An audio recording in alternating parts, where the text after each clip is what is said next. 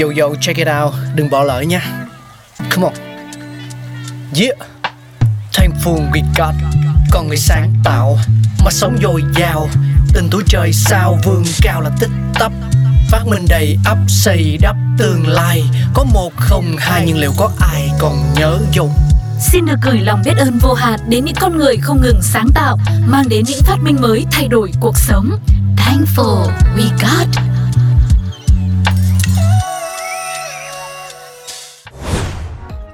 Xin chào tất cả các bạn thính giả của Pladio. Chúng ta đang cùng đến với chương trình Thankful We Got và với chương trình này thì chúng ta sẽ được tìm hiểu về lịch sử ra đời của rất nhiều những vật dụng, những phát minh nổi tiếng trên thế giới.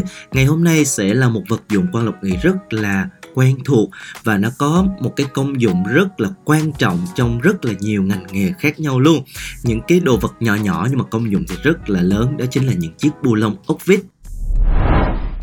Vít hay bu lông là một dụng cụ được kết nối với nhau bằng lực ma sát do vít tạo ra. Trên thực tế thì người ta hiếm khi phân biệt được giữa vít và bu lông.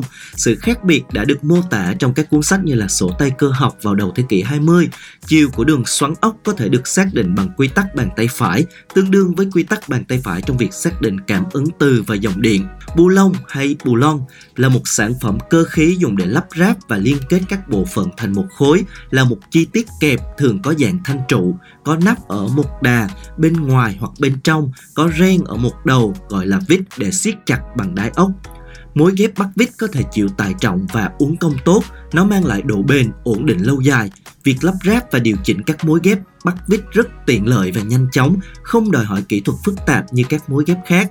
Do có nhiều ưu điểm nên bu lông được sử dụng rộng rãi trong các loại máy móc, thiết bị công nghiệp, kỹ thuật xây dựng, kỹ thuật giao thông, cầu cống trên toàn thế giới và người phát minh ra à, bu lông ốc vít đó chính là nhà phát minh người Đức Arthur Fischer. Ông là nhà phát minh người Đức sinh năm 1919 mất năm 2016 là người đã tạo ra nhiều sản phẩm hữu ích cho xã hội. Nhiều phát minh của Fisher đã dẫn đến sự ra đời của các sản phẩm phụ hữu ích khác, ví dụ như là ông đã áp dụng nguyên tắc bày cho những tắc kê được gắn vào tường để tạo ra cố định vết gãy. Năm 1958, ông đã giải quyết một vấn đề về kiến trúc đó là làm thế nào để lắp đinh vít làm cho nó dính chặt vào tường. Fisher đã phát minh ra một nút cao su với một đầu để thiết kế để chia thành nhiều mấu, sau đó được đưa vào các lỗ đã khoan. Ngoài vít, ông còn phát minh ra đèn flash để chụp ảnh. Năm 1949, Fisher đã phát hiện ra cơ chế đồng bộ hóa để kích hoạt đèn flash khi chụp ảnh sau khi nhận ra nguy cơ hỏa hoạn do đốt mache bằng đèn flash. Vào cuối đời thì ông đã làm việc chăm chỉ và trao tặng cho thế giới 1.100 bằng sáng chế trong suốt sự nghiệp của mình, một con số phải nói là khổng lồ. Ông có nhiều phát minh hơn Thomas Edison với 1.093 bằng sáng chế. Điều đó có thể thấy là cả một đời ông đã dành để nghiên cứu và có rất là nhiều phát minh hữu dụng dành cho thế giới, dành cho con người của chúng ta sử dụng.